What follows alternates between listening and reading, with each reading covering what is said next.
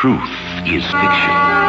This is Beyond It Be Not. A house in St. Nicholas, Wales, in which famed Oliver Cromwell was buried with a bamboo tube in his mouth, was so respected by the family of a neighboring castle that each member of the family tipped his crisp frog when passing the structure. The Orvit leave not. In a moment, I'll tell you about one of the strangest frogs of all time. Lieutenant Jean Perrier Vestivayer Lelac. Once a week, the Orvit leave not. A king of the Bamalik tribe in Africa is always buried with frogs.